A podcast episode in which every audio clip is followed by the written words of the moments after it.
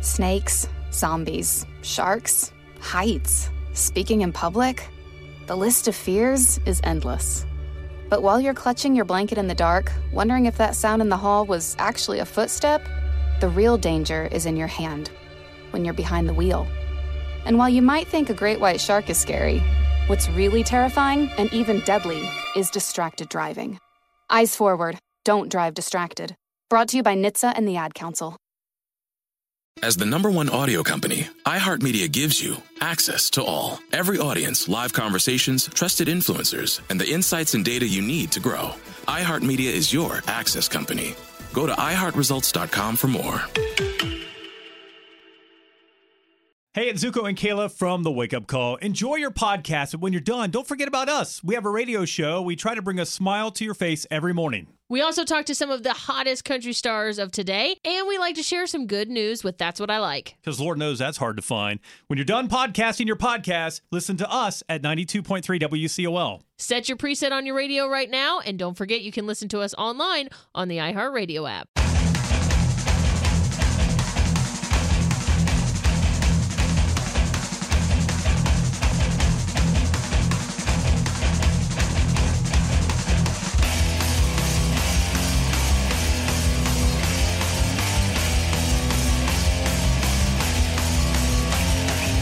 What's up, everybody? Welcome to another episode of 100 Words or Less, the podcast. I'm your host, Ray Harkins. I'm a little bit self conscious recording this intro. So, a little background my wife is a high school English teacher, and uh, she's home for the summers. I, I try to usually wait until I'm actually alone in the house to record these. I don't know why I'm so self conscious. Just a little bit of insight into uh, how this thing is recorded and the weird stuff that goes through my head in order to bring it to you. Needless to say, if I'm a little quieter, I apologize. Or my enthusiasm is a little bit lower, it's because I'm measured. I don't want to be yelling because then my wife would be like, Hey, are you okay down there? And I'm like, Yeah, it's just me recording my intro. I'm sorry. Insecurities aside, the guest this week is Mr. Brandan Schieppati. He is a vocalist for now defunct band Bleeding Through. He's basically been a large, looming figure within the Orange County music hardcore scene, as it were, especially between the bands that he played in with Bleeding Through and Throwdown and 18 Visions, like, or has some connection to. It's pretty crazy. And then now he owns a very successful gym. More on him in a minute. That's my nice little tease. But uh, let's get some uh, some business out of the way. For those of you that have been donating to the show, I appreciate it so much. It's cool when it, it seems to be that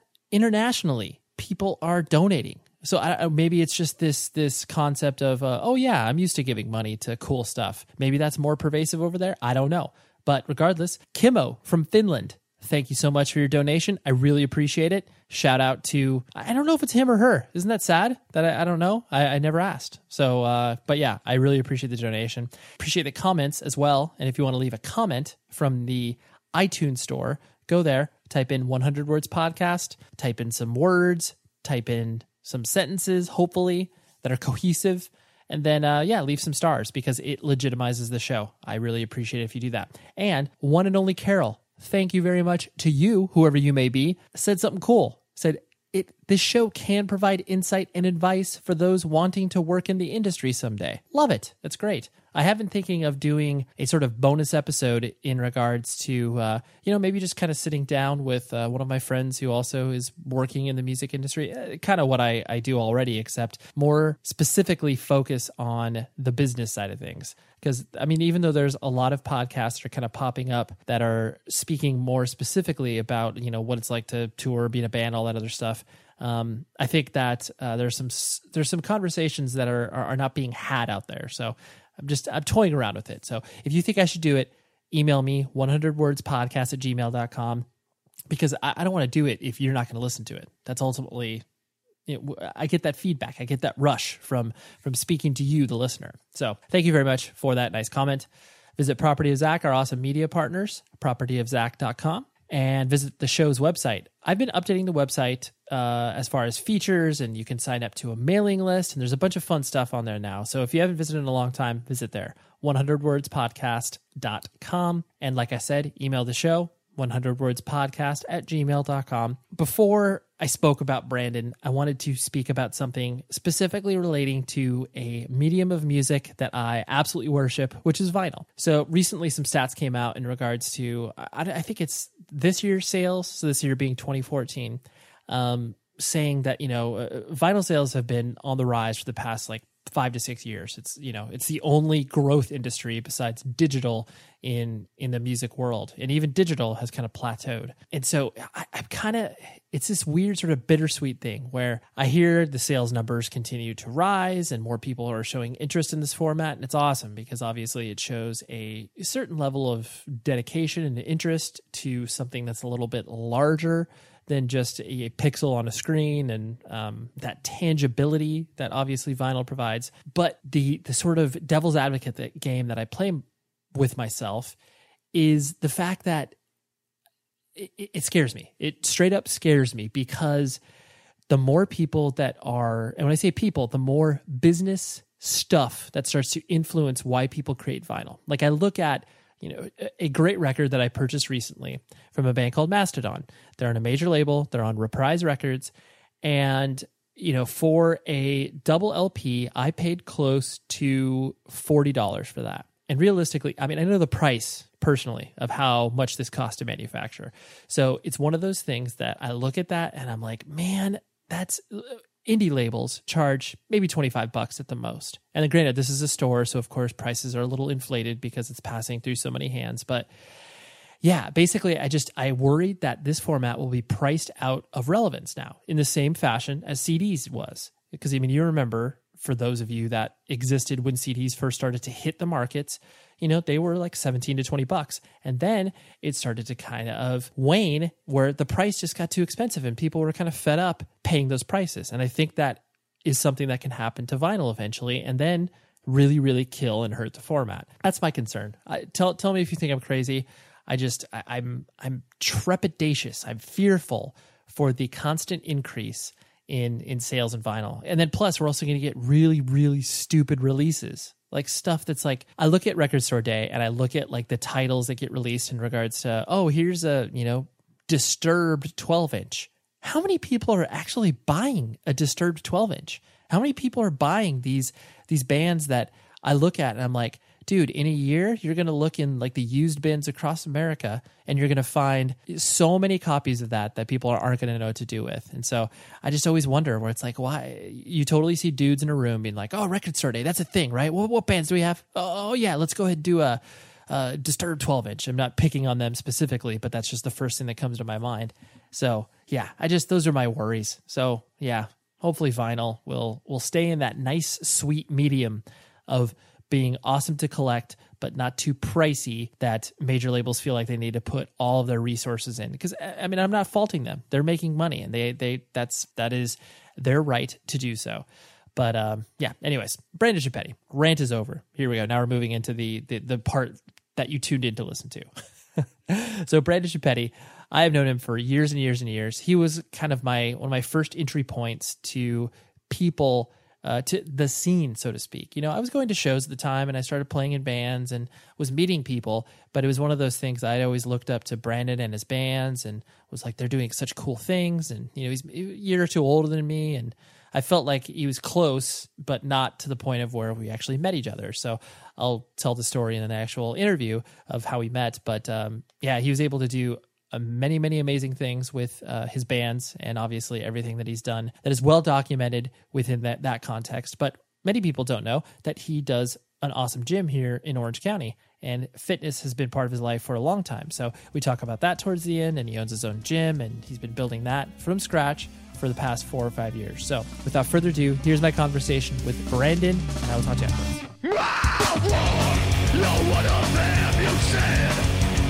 First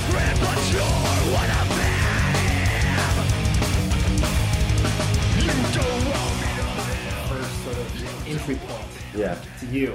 Okay. So I'm gonna, I'm gonna take you back. I'm gonna, right. I'm gonna see if you remember this. Okay. I have a feeling you may. You may. Okay. So here's you, probably 1996, 97 maybe, Okay. maybe a little before that. You're working at Smoothie King. Yes. So I was working at that Blockbuster video, Yes. and I remember, I, I can't remember if either you came into Blockbuster or I came into Smoothie King. But basically, you were like, we, we, we made a recognition where you were just like, are you, do you drive that Volvo that has all those hardcore stickers? Yeah. And then I was like, at, at that time, I was like, I had just seen you playing Yeah. some show, and I was just like, oh my god, like I totally went in that like How glamorous your smoothie king. but it's funny because Yeah. my brain didn't even work. I was just like, holy shit, like, that's bread. Oh my God. Like, you go into that because you just don't, you're not used to seeing people outside the context in which you see them. For sure. So I immediately went into that, oh my gosh. But then you were obviously a normal human and Yeah. cool. And so I was like, oh. And then I remember, I remember we hung out and you, I discovered At the Gates via you. Oh yeah, for sure. Where that you were like, playing- That was like my in my car, in my everything, all day long. You play, yeah, you played Yeah, Slaughter, Slaughter the Soul. Slaughter of the Soul is the fucking shit, man. It's so good. And I just remember being like, wow, like I at that time I'd never heard Yeah. that because I was just getting into stuff like that. But it was just like it was one of those things where it was like I was really grateful that you were nice because it's one of those things where it's like you're always scared when I mean, especially like you never know what your actions will do to other people. For sure. Especially when you're first like getting into some sort of music scene or some sort of subculture. Yeah. Where it's like if you're either standoffish or weird or what I mean not even weird, but just like you have some level of negative interaction, that person may not like dive into that deeper. Yeah, for sure. No, you know? I get it. I mean, I'm sure. I'm sure there were people that like you you either looked up to that you started to interact with. Like, you know, who who was that to you, or you were just kind of Well, like, honestly, I was so afraid to leap, to meet like Henry Rollins and Glenn Danzig. You know what I mean? Like Yeah. people I look up to.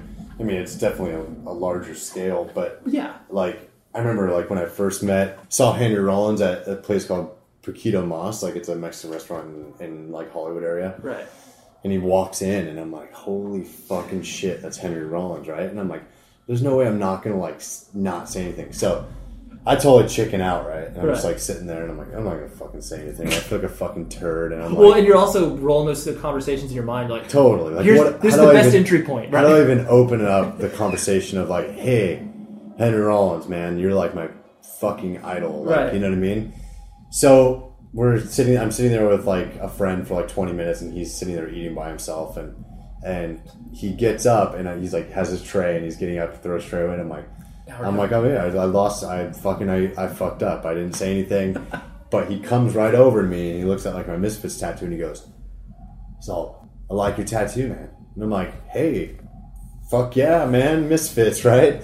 And then he's like, "Hey, I got you know, I got a few." I'm all cool, and he's like, showed me his Misfits tattoos, and I'm like, "This is kind of weird because I've always heard that he was very like never talked about his tattoos, Sure, very like you know very guarded with like his whole like just anything, Right. Like, not very one of these people that's gonna come up to you and talk to you about anything. he'll share he'll share his experiences, but like you definitely don't. You, you feel like he just reveals parts of himself, Right, exactly. Yeah, so yeah. he came up and he's like, "Nice tattoo. Here's my tattoo." And I'm like, "Cool, man." I'm like, "I'm Brandan." Yeah. He's like, "Hey, I'm Hank." I'm all cool. Like he referred to himself as Hank, which is I know you're like what? And I'm like, "Wait, a minute, is this the wrong person?" Right.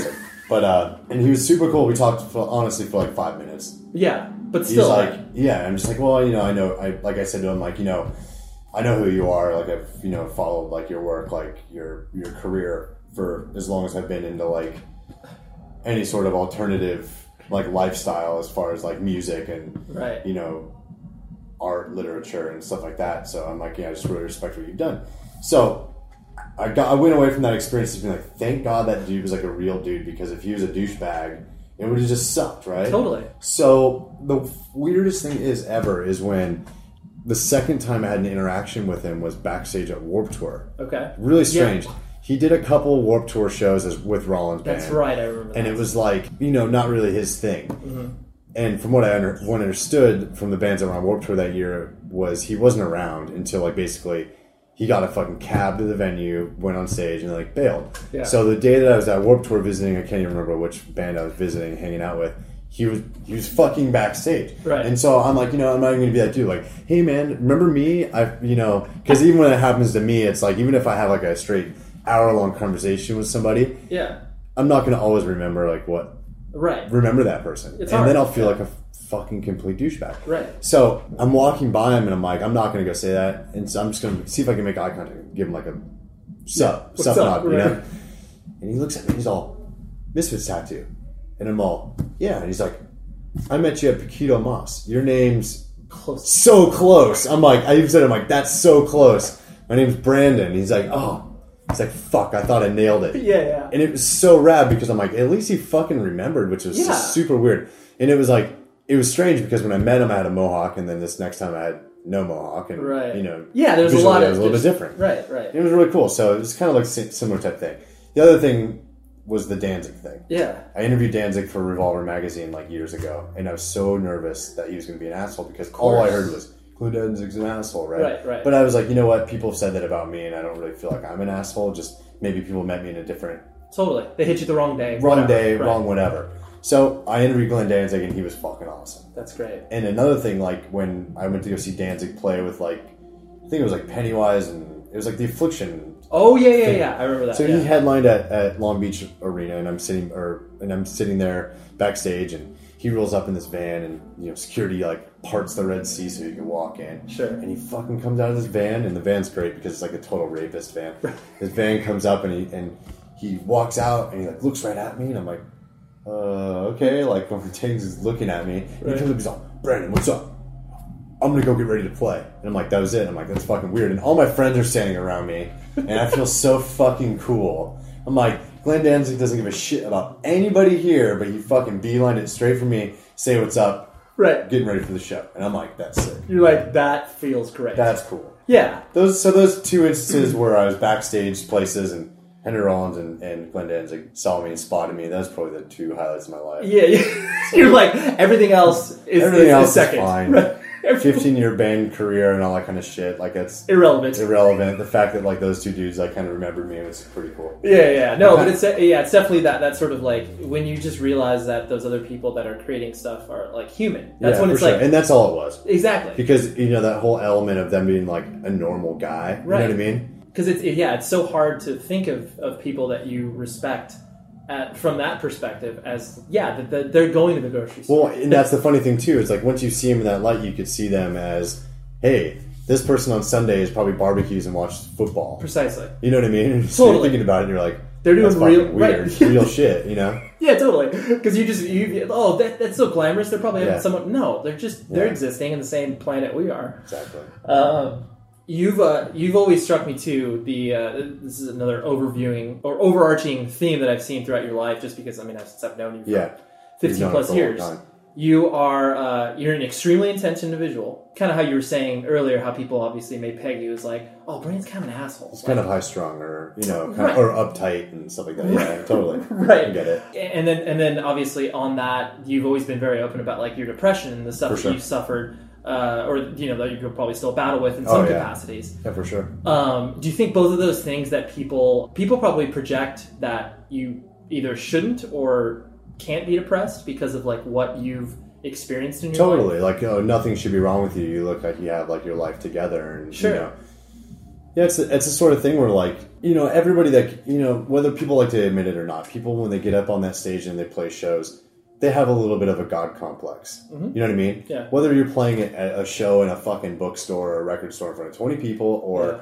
you're playing like a festival in Europe in front of sixty thousand people, there's a certain element of like fuck, you know, I'm on this stage and you know i'm empowered and- Totally. yeah yeah and of course you try to portray that to people as well Uh-huh. so i think people try to like kind of put you like in that spot where you you know they see you as something that's like you know larger than than life to them or maybe like an empowered position of being like on this podium basically. right. Having a microphone having like a podium you know? So you know why would that person be depressed? Like they're on that stage like fucking having the time of their life which is i am having the time of my life. But you look at a lot of artists you know whether it be like literature and or Mm-hmm. you know painting and or anything like that or like music or any sort of like Any creative any art. creative art Yeah. okay a lot of times the muse of those creative people is due to depression sure You know, not fitting in. You know what I mean? Feeling like alienated from like the normal society and this and that. So for me, my muse was complete heartbreak, and Mm-hmm. I've never been like candid with of like you know straying away from that. Um, it's always been about that for me. Like music, music to me, I think was a way for me to deal with my issues, and I never even knew that I really had any like issues until I really acknowledged it through like my life. You know what I mean? Of and, course. and it's every day I, I start to realize other things, and it's like God, man, I'm really fucked. You know what I mean? sure But you know, music was my escape, and so for me, it's like I was trying to use my music as like an escape from my life as well, and Mm-hmm. and, and I always wanted Bleeding Through to be a band to where someone would be like, you know, I was going through a rough time, and Bleeding Through helped me because there's so many bands that I through my life that were like that band to me, you know.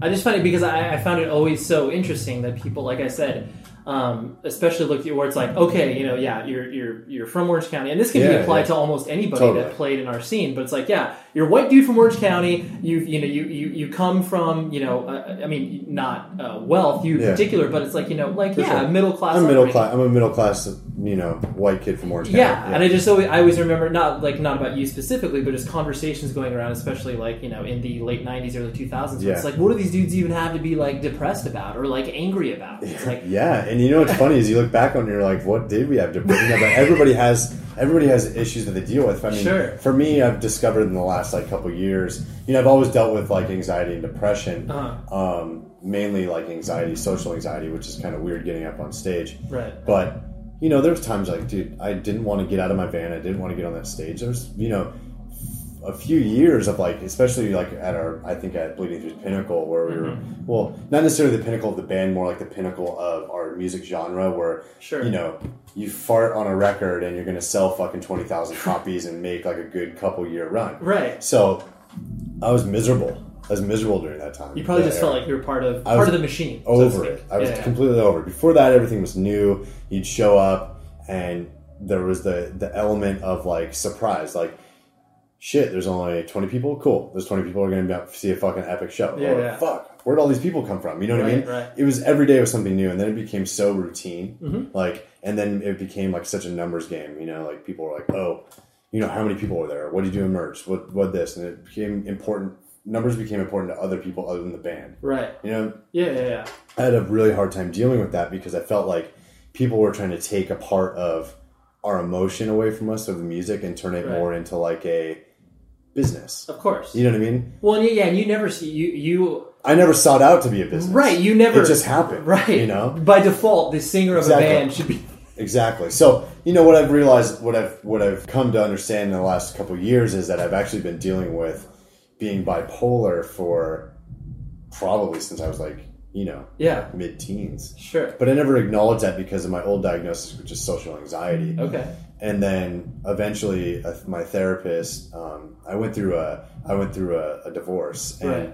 and I, I basically made a choice to um, really try to figure out what was going on. And there's been a lot of trial and error and a lot of fucking up going on. So but through the last couple of years you know it's been a lot of ups and downs but i've really tried to make a conscious effort to sack up and figure out what the fuck's wrong with me. So i got re-diagnosed and because there's certain ways that i was like acting where i just didn't understand. Sure. um, and then I got diagnosed bipolar. So um, That must have felt like that must have felt kind of liberating in a way. it was it was a very weird weird feeling because Uh-huh. I didn't know that I was that, and so sometimes when people say you're this, right. you're like, "Fuck, man, really?" Right, but at the same time, I'm like, "Well, that makes sense because there's so many times in my life, that, like the last like decade, where I didn't feel like I had like power over myself. Sure, you're in control, right? Fuck. yeah. So some, you know, it's you know the old school. You know, terminology for bipolar is manic depressive. So Sure. you're either manic, which you're like fucking, woo, this Yeah. is the best fucking day ever, or you're just like wanting to fucking rip apart everything around you. So Right, right. I always just really found myself in the rip apart around everything around you Sure. mode, and I think a lot of people met me during that mode. You know what I mean? Yeah, so, yeah. Um, yeah. So I realized that, and you know, I've been dealing with that as well. So the show is sponsored by BetterHelp. We all carry around different things that stress us out, right? Like maybe it's something really, really small, like, man, that parking space, it's always taken. And I wish that I would be able to like get it instead of, you know, this person that maybe, you know, isn't the most courteous and considerate. I know that's something very random, but it's true. We all experience different things throughout the day that trigger us in so many different ways. And there are many times where I have been like, I wish that I had a, a spot or a repository for me to, you know, get this stuff off of my chest. Because if you bottle it up, that is no bueno. And then all of a sudden you explode on a coworker or a friend or a family member being like, the parking spot. And people are like, what are you talking about? That is where therapy comes in. And I love working with BetterHelp because I'm a huge advocate for therapy, broadly speaking. So if you're thinking of starting therapy, please give BetterHelp a try. It is so easy because it's entirely online. It's designed to be convenient, flexible, and suited to your schedule. All you do is fill out a brief questionnaire and then you get matched with a licensed therapist. And if you are not vibing with the therapist for any reason, you can switch it out at no additional charge. Get things off of your chest with BetterHelp. So visit betterhelp.com slash Ray today to get 10% off of your first month. That's betterhelp.com slash Ray. My name is Ariel. I moved to the US at 19. I spoke no English and I struggled finding job opportunities. Everything I have, I owe to the Adult Literacy Center and getting my high school diploma at age 22. It was an honor helping you achieve your greatness. Now you're helping others achieve theirs. It inspires me. When you graduate, they graduate. Find free and supportive adult education centers near you at finishyourdiploma.org. Brought to you by Dollar General Literacy Foundation and the Ad Council. It's the Breakfast Club, the world's most dangerous morning show. Hey! Angela Yee is kind of like the big sister that always pokes you in the forehead. That's not how it goes? That's not how anything goes. Yemi's really like a robot. One of the best DJs ever. Believe that. Charlemagne is the wild card. And I'm about to give somebody the credit they deserve for being stupid. I know that's right. what is wrong with you? Oh. Listen to The Breakfast Club weekday mornings from 6 to 10 on 1067 The Beat. Columbus's real hip hop and R&B. Yeah, I think obviously a lot of that comes with age, with For sure. maturity, to where you can be like, you can actually look at yourself Yeah. with with cl- a clearer vision than what you. I mean, none of us could look at ourselves when we were, you know, 15, 16, 17 years old, Yeah. and like have any sort of clarity on what we were feeling. For sure. Yeah. It's just a just a bunch of shit going on. Bunch of shit going on. Exactly. So and that's the thing. It's like, you know, human and, Yeah. you know, so, but I mean, dude, some of the most successful people in the world battle with like mental issues and Of course. know, stuff like that. So, Yeah, yeah, yeah. Um, you're you're not alone from that perspective, but it's it's it's great that you are able to look at something and feel feel like you have some sort of plan. exactly. That's, Exactly. that's where you feel like You got to acknowledge it. You can't be in like denial of like what's No. going on because that's just going to make it worse. You're basically Right. like an addict at that case. You know what I mean? Yeah, yeah, no, for sure. Um, that's like you know, it's like you're an alcoholic and you're still denying that you drink. Fucking a Yeah. bottle of Jack every day. right, exactly. Oh, I didn't just do that, or I drink like a little. No, exactly. So yeah, you're trying to compensate. Yeah. Uh, but you yourself, you were you were born and raised in Orange County. Yep. Is that where you? Yep. Where in particular? uh, I was born at Hoag Hospital in Newport. Oh, nice. So Costa Mesa. Yeah, yeah, yeah. Yeah. Because you were you were primarily raised by your father. Did you split time with your Um, father I split mother? time between my, my dad and my mom. Like my, my parents were together until I was about 11, 12, and then they split. And then midway through my teens, my mom moved back to Chicago because that's where her fam- like a lot of our families from the Midwest and Midwest Okay. roots. So she went back there to be closer to family. Got it. Um, I stayed with my dad, and then you know it's kind of I was all over the place. Yeah, yeah, Yeah, yeah. Because you lived in a lot of. I mean, you, moved around a lot in Orange yeah, County. yeah, Okay. for sure. um, and the and you're an only child, right? No, I have an older brother. Oh, that's right. That's Yeah. right. Yeah, yeah, yeah. And so, as you started to, uh, you know, kind of dive into, you know, high school and your formative years and stuff Yeah. like that, how did you get intro to independent music in general? Like, because I mean, your because your brother was how many years older? He's eight years older than me. So yeah, so that he would. to be honest, like I mean, he did give me that intro to music. I Okay. remember like early the early years, he would he would always buy me tapes. So he would buy me like Metallica and like Okay. you know Ozzy Osbourne. I'm trying to think of other tapes, but then he started like buying me like punk tapes, like Okay. the first Suicidal Tendencies record and like Bad Brains. So this would be like for Christmas or your birthday or something. Totally. Okay. And like, you know, whereas like a lot of people in my family were getting me like Bobby Brown tapes. my brother's like, hey, this band's called Black Flag. right. Check this out. Check this out. This band's called DRI. Check this out. And I just remember as an early age, I really was like enthralled and, and, and pulled to like fast music. Right. Like if it was, the faster it was, the more I was like, fuck yeah, I Yeah, want yeah, to yeah. listen to this. You're you know? like, I get this. Yeah, I get it. So it just spoke to me at an early age, and I think that uh, you know, I so I listened to bands like Minor Threat and stuff like that, and you know what I used to do too. Like I mean, I'm sure like you're the same way. Like when I was younger, Mhm. I used to go to independent record stores, Yeah. and to find out about something, you would see like a record or a tape or a CD, and it would say like for fans of or sounds like. Sure. You know what I mean? So Yeah, like, yeah. if it sounds like one of the bands you already listened to, you bought it. Right. You know. So I started just doing that and started re- really just like. And was it? I thought it was like really cool to listen to music that my friends didn't know what the fuck was. oh, what it sure. was, you yeah, know what I yeah, mean? yeah. Yeah, you had an edge on them. Yeah, yeah, so yeah. like, and then I remember the first time I was introduced to to um, like straight edge bands was I found a tape in my brother's like tape Yeah. box. Right. It was a Uniform Choice record, and and uh, Screaming for Change, and it was like the singer singing with like an X on his hand. I remember asking my brother like, "What's that mean?" He's like, "Oh, it's straight edge," and I'm like, "He's like, I mean, there's no drugs, uh, no alcohol, and this and that." And I'm like, "Okay, well."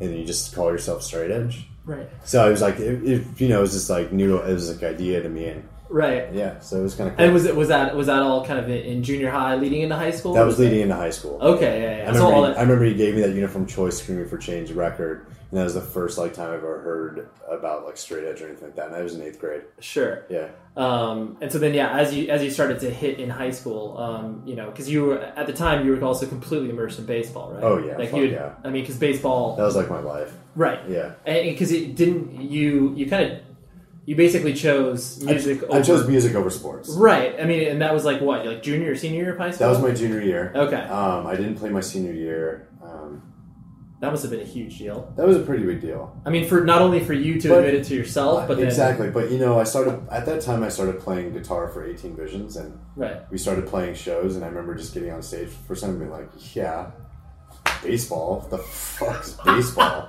right? Like, Right. You know, it's funny though. You're like, yeah, but the Showcase Theater, Yeah, like, exactly. yeah. So I remember we played a show with Napalm Death at Showcase Theater, and I was like, "This is sick." I want- I, You're like, here's my walking paper. Oh, for the ne- and the next day I had like a baseball tournament. I remember just like being like, "I'm not gonna fucking go." Yeah. That was it. And you just did, and that that was it. That was it. You just you like figuratively dropped your glove and just kind of walked away from Yeah, it. pretty much. Yeah, yeah. Was your uh, because I, I presume that your your father was pretty invested in your baseball. He was career. pretty bummed. Okay. Yeah. Was that did you guys have a lot of uh, fights over that, or was he just he like didn't really support the idea that much, but Sure. you know, later on in life, I think he saw that like um, that I was doing something with my life. Yeah. you know what I mean. So he got really behind. He got behind the music just like I was playing baseball still. Okay. I mean, the dude has like boxes and boxes and boxes of magazines and everything, more stuff that I have as far as like Right. of bleeding through stuff. So it's pretty crazy. Yeah, yeah, yeah. Um, Especially during the time that we obviously were going to shows really heavily, Yeah. and that the scene was exploding. There was this weird, you know, delineation where it was like you can't really be into sports. Like you could maybe secretly be into sports yeah, I was definitely secretly Right. but yeah. but like, I just found it so weird. And like to to, I mean, essentially you're choosing between two passions, and I I think a lot of people that experienced what we did Yeah. didn't necessarily do that. They were just like, I'm not doing anything else besides playing music. Yeah, for sure. And so like to make that choice was hard. I'm sure. Yeah. Well, I mean, it's kind of funny because like I still play in like I play now Right. in like a weekend like wood bat hardball baseball league with my friends and stuff, and I played in the league for like three like fuck five years now. Right, right. And I mean, like Riley Riley from Thrice plays on Yeah, my yeah. baseball team, like Sure. my, my men's league team. It's it's pretty cool. It's a collection of a bunch of assholes, but Right, right, right, right. No, yeah, you're still able to scratch that itch. But Yeah, not, totally. Yeah, yeah, yeah. And it's fun. And so, like, as as you started to, I mean, because essentially that that the, the independent music scene started to you know really hit, especially I mean, because you went to did you go to Newport Harbor? Newport Harbor. Okay, and that was like you know kind of ground zero in many capacities Yeah. for that whole metalcore scene. Yeah. Um, was it? When did you kind of realize that this was, I guess, expanding? Where it was like, oh, this is bigger than just like our high school, like you know. That's what was always interesting to me to watch it, especially as an outsider, because like you know I didn't go to Newport Harbor. It's like Yeah. I went to Orange Lutheran, and it's Yeah. like we were kind of you know we were always like, oh, like we're kind of a part of the scene, but like we don't sound like any of the bands, and it's kind of always weird. totally. But then since you guys were at Ground Zero, it was always kind of really, um, you know, I mean, honestly, there's a lot of jealousy there, where it was like all these bands are like literally ten times bigger than we are. You know, it was really weird. Like I think when it when I started realizing it was like kind of bigger than just at like our high schools. We used to always have like high school shows, Right. Because there's a lot of bands that were like from. It's funny because I look back on it, it's like Newport Harbor. Okay, we had bands. There's there's like you know I was in hardcore bands. Other friends were in hardcore bands. There was punk bands at our high school. There's fucking everything. Sure. And then eventually it spawned into like you know parts of 18 Visions Right. parts of Throwdown, Right. like parts of Adamantium, Yep. parts of like you you know all the, and eventually bleeding through and Yep. but we used to have all these like local shows of all of our old bands, and it was funny because it was like this band called Good Hue that play that was from Newport Harbor. The singer of Good Hue is Steve Aoki, and it's like fucking Steve Aoki is Right. now like Yeah, yeah. you know Mil- millionaire Yeah. on his own right in his own. Yeah, exactly like probably one of the biggest DJs, uh, if not the biggest in the world right, now. Right. So you know, and he's part of that. He was part of like the whole Newport Harbor like hardcore scene and all that kind of stuff. And so we started having like these local house shows at friends' houses or garages. Right. And then all of a sudden it was like people from other schools were Uh-huh. coming to them, like hardcore kids and punk rock kids and stuff. Okay, yeah, and then yeah. it was other schools and other schools, and eventually we're like having these shows, and there was like hundred kids in a fucking house. I'm like, this is fucking crazy, Right, right. You know, and, and I think that's when we started realizing that like, This could be at like a legitimate venue or yeah, whatever. maybe yeah. we should like do like real bands, not like start a new band every week, Right. You know, Yeah, yeah. So, and I think that's why the inception of like Throw Down and 18 Visions started happening at that point. 'Cause Yeah. it was like, you know, I met like James and a lot of people from like Huntington Beach Mhm. um, from 18 Visions, and we kind of Javier and I started playing in 18 Visions and playing shows and Throwdown happened, and it was just sort of like from there. And it, it was like I was saying, like with that type of music in that type of time, it was like such an organic local scene that grew in Orange Totally. County. Yeah. And I don't think that scene exists anymore. Like the local organic, like You have a I hard- think, yeah, I think I it's such a, a bigger scale now to where if lo- just local bands played somewhere, you're not going to get those like the support. You know what I Totally. mean? It's No, like yeah. what show are you like? What big show are you playing with? You know, Right. You, you definitely, you know, I, it's a really important point because I think, I mean, a lot of times you don't even necessarily know where a band is from. Exactly. Like their members live everywhere. Yeah. Like it's like two dudes live here, two dudes live there. Well, and I think that's you know the internet's kind of the reason that Totally. But back then, it's like none of us had internet. Right.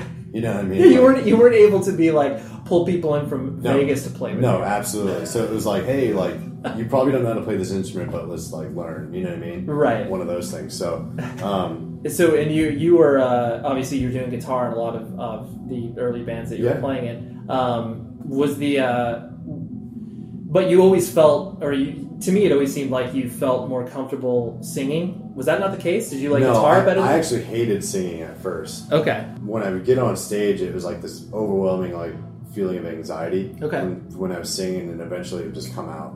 Yeah.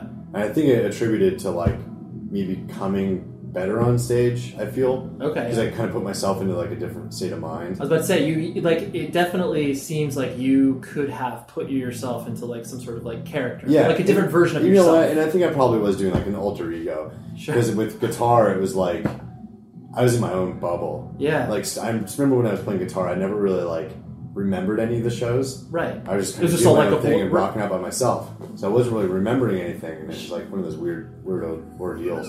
Right. I think with musically, like with with singing, the only reason I wanted to is because I wanted to like express myself a little bit better. Right. Or diff- not better, but express myself differently. Yeah, yeah, yeah, yeah. So- You would be able to, yeah, put pen to paper and obviously Yeah. have that sort of lyrical representation.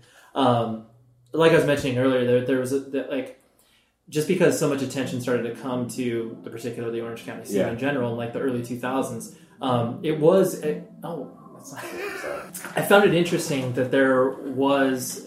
I mean, I think this happens with most creative outlets where there's, like I was alluding to earlier, that sort of like jealousy slash competition, like this weirdness where it's like you're obviously all in it together, and Yeah. there's not that like backstabbingness. Yeah. But there were definitely elements of just like, huh, like we have to be protective over this scene, like. Dude, I- there was extreme jealousy. Okay. I mean, if you really look at it, it's like Orange County produced so many fucking bands. Totally.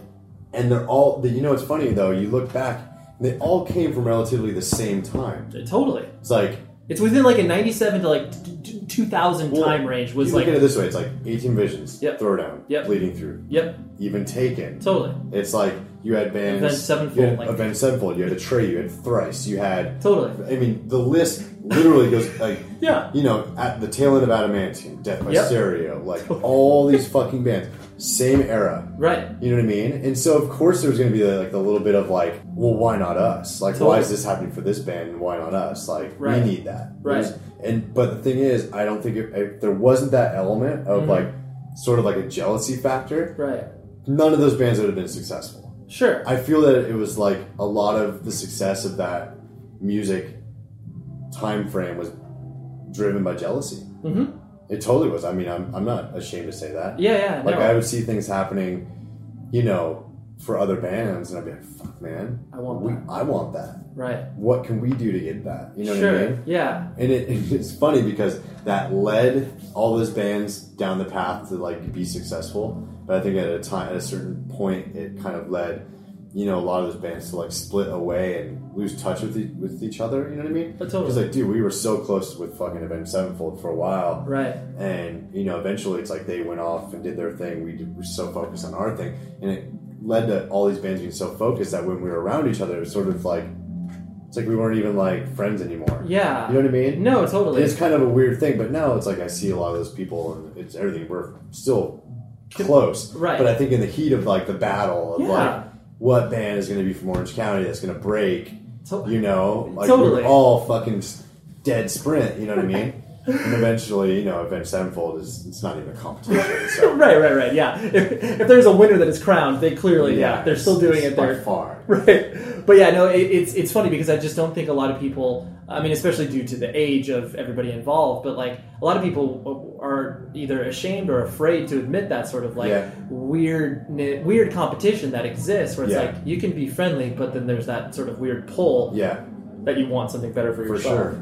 Um, then as you uh, you've always struck me as a person too in regards to the fact that you once you had to start to think about your future outside of the band yeah, um, was that terrifying for you dude. like when you because i mean you, you started to have to make that transition like what the mid 2000s in, in regard like whatever 2006 2007 when it was like it was clear that you were unhappy I'm trying to think. I'm trying to think of like the, the moment when that happened. It Uh-huh. was sort of like this thing where I think we were playing in like Germany, okay and we played a show in front of like twenty thousand people or something like that. And right I remember like going on stage and playing and fucking just giving it our all. And I remember like I never really focused on the crowd that much. Yeah. But for that show, I was focusing on the crowd.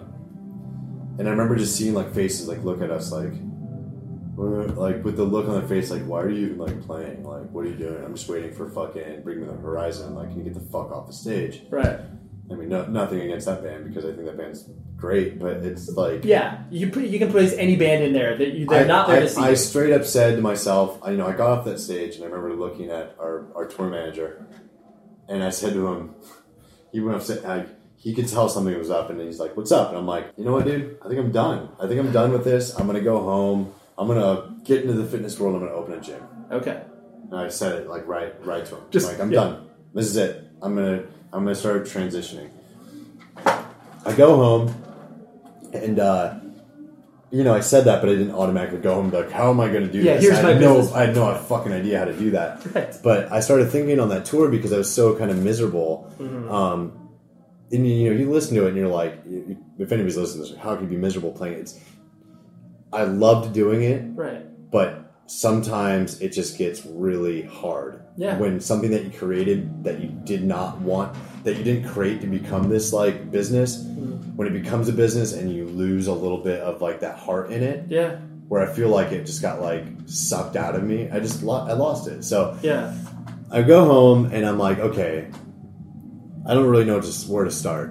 One of my friends is like, hey, I train with this guy. I'm like, oh, cool. Like, where do you train at? I want to learn. You know, I want to train. I want to learn. Right. I remember going to his gym and walking in and seeing like a bunch of like professional hockey players.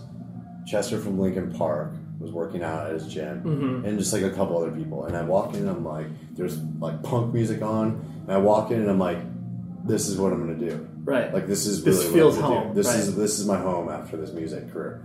And I just remember I put that in the back of my brain. Yeah. I just sucked up as much input, information, learned as much stuff as I possibly could. Right. And you know, started training people, interning, doing what I had to do.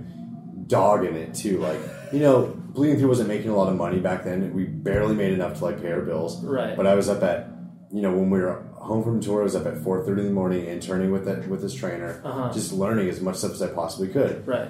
And then it eventually kind of transitioned to this. Sure, sure. Yeah, you just you you did. I mean, I think it's the, the one thing that I always love to see is when people are obviously able to take the uh, all of the applications that they learn in Yeah. starting bands, putting on shows, whatever, and just like because I mean that that's Well, exactly start- what you did. starting a band back in that, or it's like the wild, wild west of like metal, Right. metal and hardcore. Yeah.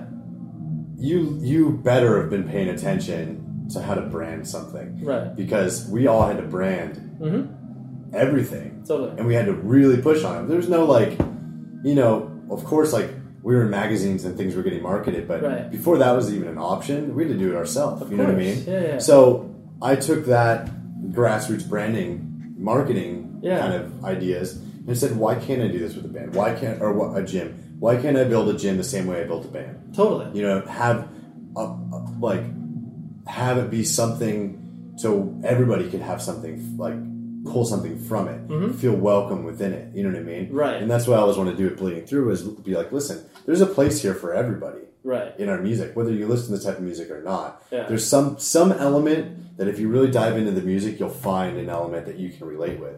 And gym wise, I think that's what I wanted to do as well. Mhm. I wanted to create a culture. You know, I hated going to 24 hour fitness and like LA fitness and stuff. Yeah, yeah. I'd rather create a culture where you go into a gym, you, you listen to cool music, and nobody there's judging you. Everybody's there to work out. There's different walks of life. There's 65 year old man with grandfather with white hair working out next to a fucking Yeah. 23 year old guy with face tattoos. Right. And then a pregnant chick walking around. And then, you know what I mean? Totally. But everyone's there for the same reason. It's like a good vibe, you know? Right, right. I guess it's sort of the way that I remember hardcore Mhm. being when I first started going to shows. Right. Before it was such like a.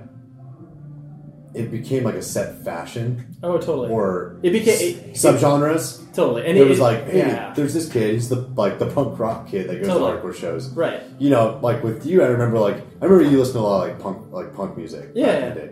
Like it was there's all like I knew of everybody by the type of like Genre of music. subgenre of music that they're into as well. Right, right. You know what I mean? Like Yeah. that's just the way I knew of everybody. So sure. Um, I kind of was like, you know what? I want this to be all encompassing, and Right. so I started thinking about that around like 2008. Started educating myself really heavily then, and then when I was home, while all the rest of I don't know what other people in my band were doing, but Yeah. I was here, Right. Or not here, but I was. Yeah, you were learning. you were trying to you were, you were planting the seeds. Exactly. My simple solution to the problem was remove people from the scene and help them feel safer. In response to attacks against Asian Americans, Maddie Park raised over $250,000 to donate cab rides to the Asian community. There is so much more work to be done. We really need to come together and tackle this issue as a community. Support the Asian community. Learn how at lovehasnolabels.com. Brought to you by Love Has No Labels and the Ad Council. Yeah, I, I mean, I think it's interesting what you're talking about the the, the culture and like you know an experience because it's like you know you mentioned obviously it's like the corporate, um, you know the corporate gyms like obviously 24 hour Yeah. fitness like that that's clearly like a whitewashing of the workout experience. For sure. And it's like there's you, you go in there because it's a blank canvas and it's like you can Yeah. get whatever you want out of it Totally. rather than coming to a place like Rise Above Fitness and being like like oh this is like this is you feel like that not only what you put into it you'll get out of it Yeah. but that will also that will work just as hard like Yeah, Rise Above sure. will work just as hard on For you sure. If you commit to us, I, we will commit to you. Right. And it's like a mutual understanding. So, Right.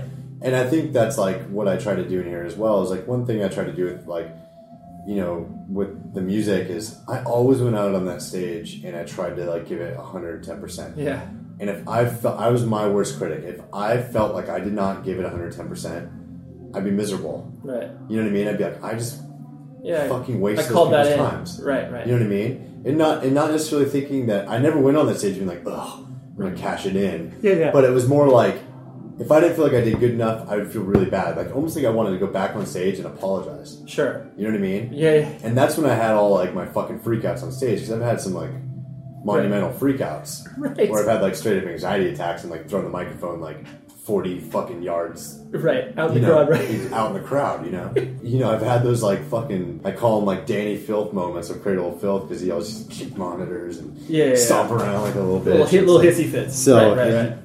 and I've had those moments, and I feel the same thing here. Like sometimes I feel like when I work with one of my clients, if I'm not like on how I'm supposed to be, I'm just like, fuck, man. I feel like I should apologize, like buying lunch or something. Yeah. You know what I mean? Yeah, yeah, Because yeah. I'm making such a commitment to be here and support this, and like I just want to be like the best for that person. Right. I guess I just put so much fucking pressure on myself what it, what that's sort of like segueing to is that I feel the time that when we came up Mm. in the underground music, Yeah. we all put pressure on ourselves, and we all can look at it and be like, look what we laid the foundation. And I hate, I, Yeah. I, I won't even like stray away from even like saying that No. because it's not arrogance. No, it's not at all. It's we, our generation of hardcore kids or whatever you wanted to call us back in the day. Right. We're the ones that took it from Koo's Cafe Right. to Glass House. Of course. Hold on. Let's, we took it from Koo's Cafe Right. to House of Blues. Totally. You know what I mean? Yeah, yeah, yeah. Who would have fucking thunk it? No. You know, bleeding through. Totally. Went from playing in front of ten people at Koo's, a floor show, Right. to selling out two nights at House of Blues Anaheim. Totally. And what I found, what I to me, what I also found so special and something that was like, you know, going back to what, you, what we were talking about earlier, like regards to the jealousy, because it was like, you know, bands that were kind of on like, like, because we were all like Taken was always kind of you know on the outside because obviously we weren't heavy, we didn't sound Yeah. exactly like.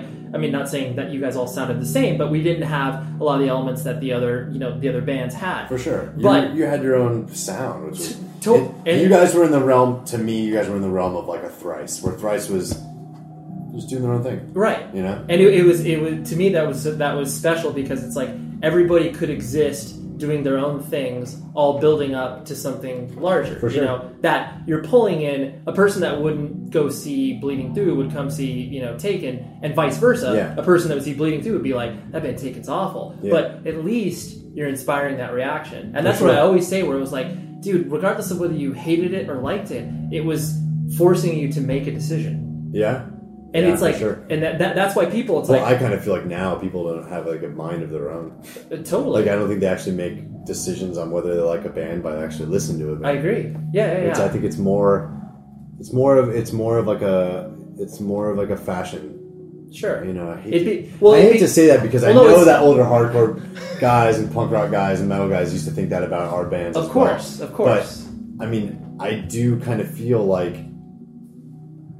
Well, I people think are afraid to form an opinion about a band based off of music that they actually play. Sure. You know, I, I think for I, I think for you know to to rebut anybody that could look at because clearly, I mean, what you're doing in Bleeding Through like catered to an image, catered to a uh, specific aesthetic. Totally. But the um, that was like it was all logical progressions. Like it didn't feel to me at least on the you know I mean not only on the outside but uh, being a part of it as well. Seeing the, the progression of it, where it was like each thing kind of was a logical step. It wasn't like all of a sudden this had changed. I mean, even even 18 Visions, obviously, as they progressed to you know being the, the Stone Temple heavy Stone Temple Yeah, pilots towards the end, you saw the progression totally. as opposed to like oh like switching from one record to another where it's like oh what are you what are you doing here like Yeah, this band, this band used to be a total beatdown band. Now they sound like Day to Remember. right right yeah I mean They're going to give it a shot. I Totally. Mean, I mean, there's a band, and I don't, you know, I'm not to pull punches. They, Yeah, yeah, they know okay. they did. right There's a band that uh, has been kind of pushed our way a couple times for tours, and in, in certain regards, I've heard two different records, and one came after the next. This band's called The Great Commission. Oh, yeah, yeah. Okay, so the first record that got, and I'm not saying this band's a bad band, like Right, they're, right. they're pretty cool. The first record I got was like deathcore-ish breakdowns, sure that kind of stuff. right That was one tour they tried to get pushed on us. The next tour they tried to get pushed on us, the next record came out, and it straight up sounded like a heavier day to remember. Okay. you know what I mean? Right, right. So it was like, you're like how much time happened between the records and like what happened, and totally that's, but that always leads me back to people saying, well, you know, the truth had. When, did you when did you start singing? Like, did you fucking not listen to our other records? right there it was like it was a percentage thing you may have done like 10% here 20% here Yeah. like it was It's like this is Love Is Murders had singing, right a lot of it, just not good. Right. And I don't think it was memorable to people, so they don't really acknowledge it. sure it's a very good point. The point Truth had memorable singing parts. right Declaration came out had about half of the singing parts. Just I just didn't feel like it. It Yeah. wasn't in my. I didn't feel like delivering my emotion that way. right And then people started complaining that there wasn't enough singing on it. So you can never please anybody. But No. I find that a lot of bands have tried the shit. This didn't work. Let's try this. Yeah, the Or, chameleon shit, approach. This didn't work. Let's Yeah. try this. Sure. Yeah, no, it's the uh, something I also found interesting. Like the one or two more things I want to hit on before I left you was the um, the idea that you've always like through every uh, facet of the band's life you've always been open about expressing the, the not only your own personal struggles Yeah. but like the struggles that the, a band goes through because people sure. People have a, have I mean when I say people like your average whatever 13 to 16 year old kid has a preconceived notion about what a band is supposed to be like it's like oh it's just fun and good times like you know, tour's awesome. Like there's nothing bad about it. Oh, But you've always been so open about that. Um, and has has that ever have people been like, hey, could you should, should you should you chill out on that? Like, can you should you be a little more quiet about that? Like, um, Yeah. yeah, Well, I mean, I'm sure, but it's like there's there's a lot of like harsh realities with touring. I mean, touring was so fun, but it was rough. You know what I mean? Back in the days, I mean, I mean, fuck, like early 18 Visions days. I mean, we were like walking into like Denny's and like eating people's foods off their tables. right. You know what I mean? Right, there's no- there's no glamour in that. It's like scraping by to get fucking gas money to the next show. right, and there's a lot of arguments and a lot of like it was fun and it's a great experience. It was you know one thing i could look back and be like dude out of all the years of tour it was just such a great experience. I've learned a lot about myself. It's formative. Right. absolutely. But i mean dude it's like i've always been candid about or not i've always been upfront about like the way that bleeding through is. It's like dude we're friends you know what i mean Totally. and I see everybody in Bleeding Through as like a family member, but it's, it's not like we talk all the time anymore. Right. You know what I mean? Which is kind of like a sad thing. Like we still, when we're still around each other, it's Yeah. like, dude, it's like we never stop touring. But it's not like we hit each other up on a daily basis to like chat. You Yeah, yeah, I mean? how's it going? Right, Yeah, right, yeah, right, I right. think that touring around with somebody that long kind of burns you out on that person for that long because you're literally on top of each other Yeah. for your life.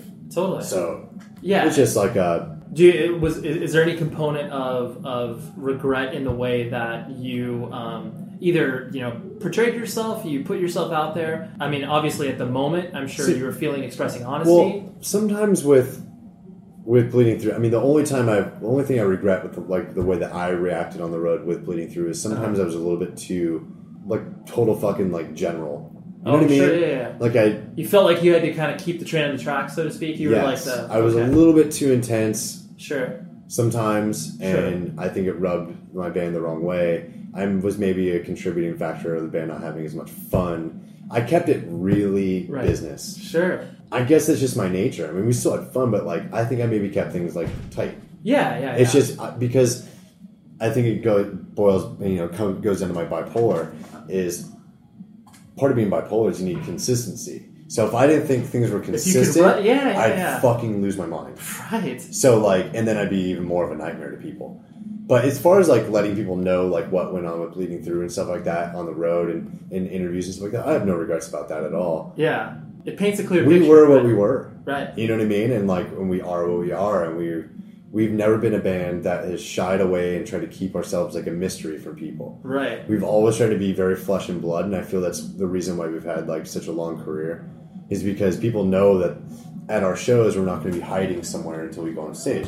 We'll just be chilling, watching the other bands, and like hanging out. Yeah, yeah, yeah. And when people come up like, "Oh my god, like what are you doing out here?" It's like, dude, it's, I can't hang out. We're at at the a show. show. Right. You know what I mean? It's like, and we we become really flesh and blood with people, and I think that part of that is, you know, because of that, we've had like such a, like such a, I think a unique career. Right. You know, I feel we've had that a very strong, you know, personal relationship with the people that have supported us. Now, that's also led to the to the some people thinking that they don't need to support us because they're friends with us, kinda. Okay. Or maybe they've talked to us like five times in a row when we've gone there. So the sixth time we go there, they don't go to the show. Like, oh, I couldn't make it, but like, cool guys. Right, right. But oh, they still, but they still like contact us like all the time. You know what I mean? Right. It's almost like we- they become they've like they've overinvested. They need to pull back. exactly. Okay, that's So- interesting. I never I've never heard of that train And I think thought. that's I think that's happened quite a bit with a lot of bands. That's true. You Yeah, I because mean? you because the, the there's definitely an argument, especially in this day and age of touring, where it's like scarcity is a good thing. If you're not going through Birmingham, Alabama for the third time this year, that's probably a good thing. You know. And like the, Yeah. there, there is that element of like, oh, we, we're gonna see Ron in this city every time, Yeah. and this time when he's gone, you feel like you're like, what's happening? Dude, it's like a piece of you is missing. Right. You meet people that are like, bleeding through is the reason why I fucking Right. I exist. Yeah. yeah. Oh, Right. You know, I was in Afghanistan. I was blowing shit up, listening to Bleeding Through, and I came home and I fucked my wife to Bleeding Through, and we have a kid now. and fucking, you know, give Right. this- The most extreme you the most yeah. extreme fucking story of how your band, like, you know, played a role in their life, and then all of a sudden you don't see them at the shows anymore. Like, but fuck, man, like, what did we do? Right, right. And it's just because I feel like they feel like they overinvested. in Yeah, yeah. No, that's really interesting. I'm glad. I'm, I'm glad that, that that we hit on that topic. Um, there's two last things. The one, like going back to you know your the the intensity of using an individual. I always really um, like. I remember when there was weirdness between us. There Yeah. was a tension between us, and it was. Uh, it, at, at, I am the most non-confrontational person. I am like a complete. I wouldn't even say passive aggressive. Probably at the time I was more passive aggressive Yeah. than like now I'm recognizing it. But I remember like when we sat down in Denver, Colorado, Yeah. where you you're like, right, let's talk. And I just had my surgery like a couple days before too on my face. Totally. I, Yeah. yeah. that whole thing. I, I and it was funny because when we got on that tour, I didn't even expect that you guys were ever going to join up again. It was like we had two weeks before uh, Hellfest or whatever, and you guys were going to be completely, you know, you guys weren't going to take a part of that. Yeah. And so then I remember, yeah, I, it was honestly, legitimately one of the only times I've like had that sort of like sit down moment with a person where it's like, okay, let's talk about our problems. Yeah. Like outside the context of like a family member. For sure. And it was one of those things where it's like I walked away from it being like, I felt good about like putting it out on the table. For sure. And it, it was one of those things where I'm sure you did you've done that with other people and they've gone the opposite direction where Oh, just absolutely. like See, people, people well, the thing is, it. is like I always, I always looked at like our Orange County like community and our scene as like a family. Yeah. You know what I mean? Yeah, yeah. There's always weirdness. I mean, I used to have weirdness with Alex from Atreyu. Sure. Oh yeah. You know? yeah, yeah, of course. And you know that got squashed because we showed up in Europe once and we're like, well, who are we playing these shows with? Atreyu? Are you fucking kidding? like I was Yeah, like, yeah. are you? Wait, you're joking, right? You're like out so of we kind of everybody got you know forced in we're in right? fucking Chemnitz, Germany, bleeding through an Atreyu. Yeah. Show up at the same venue, and we're both just like looked at each other and we're like, Oh. "Well, let's talk." Yeah, let's have You a know? pe- right, let's have a let's, peace let's, let's hang out right quick. So, I mean, yeah, it was. But I'm sure, I, I'm sure, like I said, it went the opposite direction where people reacted negatively to you being kind of that sort of like. Again, I kind of want to take control of the situation. Yeah, for Like, sure. Not in, and not in like a alpha male way, but Yeah. like in a. I, I, feel like this needs to be established. We kind of had this. We had this weird mindset for a few years, and I think that's when we had like issues with like certain bands. Yeah. Where we bleeding through had this like mentality where we were just like.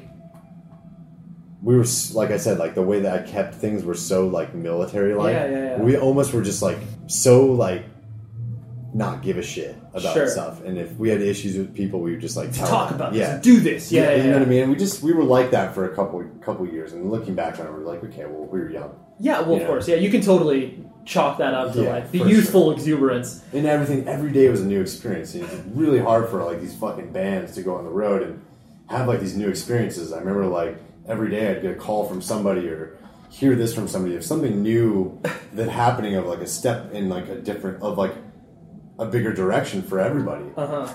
I think that's kind of just like it doesn't happen anymore. Yeah, yeah, yeah. Well, because the, now the ceiling has been moved so high to where it's like, you, yeah, of course you can legitimately start a band, and sure. of course you could play like you know Yeah. the Irvine Meadows amphitheater, or whatever, exactly. or, or across the country. Right. The last thing I want to hit on was in regards to the gym. There, um, there's obviously the a connotation in regards to you know working out, CrossFit, like the whole you know uh, testosterone, alpha male, like that whole the the perception of that. For sure. Um, is it is it one of those things that you are concerned about that? Because obviously the way that that Rise Above is is marketed um, is obviously is aggressive by nature, just because that's Yeah. kind of you know that's the culture that you want to create. Is it? Are you worried about that? Either turning off some people or being like, well, no, if that is turning off those people, they know that they kind of shouldn't come here, and not being a disrespectful Yeah, way, no, but no, I've heard this. I've heard that as well, as far as like people saying that, like maybe um, the image here and sort of like the new way of like the new gym culture, Right. I like to call it. Yeah, it's yeah, like yeah. more gritty gyms like this. Um, with the with the explosion of CrossFit, it's more just like more raw. yeah, I think it turns people off, but I've actually sort of felt like it also makes. pe- How am I going to say this without sounding like a complete fucking? well, we can we can explore this together.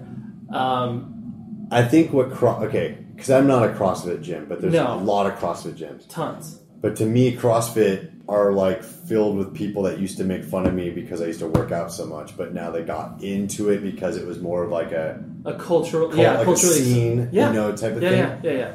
It's like the guys that used to try to fight me in high school for being straight edge, and then all of a sudden, a couple years later, were like when straight edge was more acceptable, Uh-huh. they were straight edge going to shows, Right, sort right, of thing. That's kind of what I liken it to, and it's Okay. And I, but I sort of think that so. I mean, that's not a way. I'm not bashing it. Yeah, not yeah, bashing CrossFit, whatever. Right. But what I'm thinking is that yes, this is intense, and and and I think that the whole fitness industry has just gotten more and more and more intense. Right.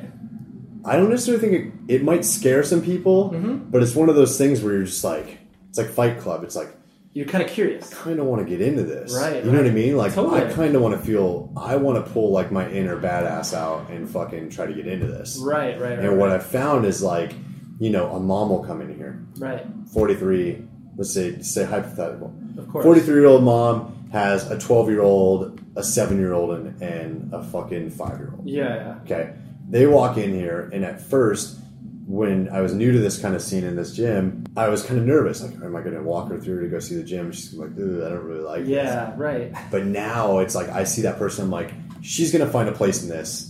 Yeah. You know what I mean? So I walk her through and I'd be like, this is the gym. It's pretty gritty, but you know, we get after it and like you get great workouts. Everybody's really supportive. And you see that person go from like hold, gripping onto their purse in front of their chest, being like, Yeah, yeah, I don't yeah. know, to be like, all right, I can see- yeah. You know what I mean? So I don't think it really, it might be on, a, on like at first glance very intimidating for people, but I kind of feel like everybody kind of wants, everybody kind of wants to say they train at a place like this. Right. You Yeah. know there's I mean? there's yeah there's an element there's an element of curiosity, and if a person is willing to explore that Yeah. and want to challenge themselves, then Yeah. like that's why and it's the- there. And for me, it's like the people that aren't into it, the people Right. that want to go to Equinox, like and spend like a ton of money on just like really fancy equipment and Yeah. feel like a very sterile environment, then that's fine. You're just not our demographic. So Right. it's basically like it's kind of like punk rock versus like yeah.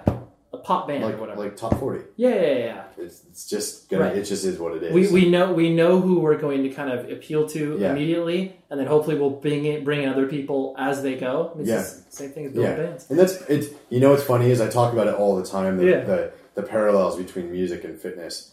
It's like the industries are so similar. Yeah, And if you could dive into that whole like issue, the whole thing of like of the two and how they're so eerily similar as far as like the scene and mentality wise and Right. wanting to fit into this, the way that people market themselves, like the whole influx of like you know the explosion of like Instagram and everybody on Instagram thinks they're a fucking trainer and thinks Right. that they have because because they could pose half naked and have like 200,000 followers that should be, they should be giving fitness advice and like people are like oh my god you're my hero because I see your ass crack on the internet of course. it's kind of the same as like when I heard about Job for a Cowboy because of how many followers they had on MySpace right. Same thing Right. so they need they need to like there's there's an air of legitimacy that needs to be in place before yeah for sure before something else actually happens. so you know and, and what's going to happen with the with the fitness industry was the same what's happening in the music industry it's going to get completely oversaturated Of course. you know, the things that have been constant and like legitimate are going to stick around Yeah, yeah, exactly. So- well, that's awesome. I I'm glad that we did this, Brandan. Yeah. Thank you. You. I appreciate it. yeah man. All right, there is Brandan. Intense individual, right? This was one of the first interviews where I was, uh, I don't know if I would say intimidated, because Brandan, I've had on my list to interview for a long, long time. Just needed a kind of a time and a place. And because, you know, like I said in the interview, we had history. And I was, uh, we've obviously grown past that because we're grown ass men. But it was one of those things where I was like, I don't, I, you know, hopefully we're cool. and we totally were, and it was great.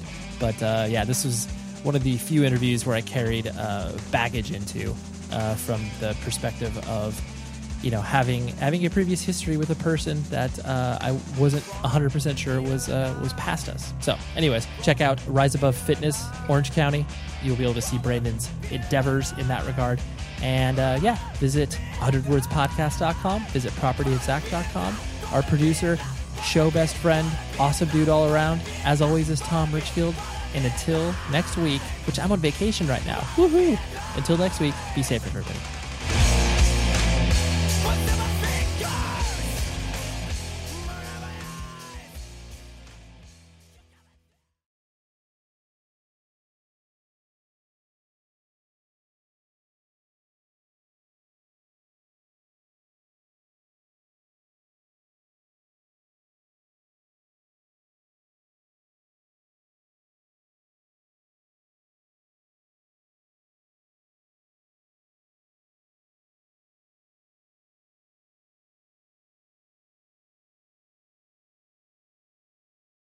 The show is sponsored by BetterHelp. Trust me in saying that no matter who you are, mental health challenges can affect you, and how you manage them can make all of the difference. That's why everyone should have access to mental health support that meets them where they are and helps them get through. BetterHelp provides online therapy on your schedule. It's flexible, simple to use, and more affordable than in person therapy. Connect with a licensed therapist selected just for you. Learn more at betterhelp.com. That's betterhelp.com. My simple solution to the problem was remove people from the scene and help them feel safer. In response to attacks against Asian Americans, Maddie Park raised over $250,000 to donate cab rides to the Asian community. There is so much more work to be done. We really need to come together and tackle this issue as a community. Support the Asian community.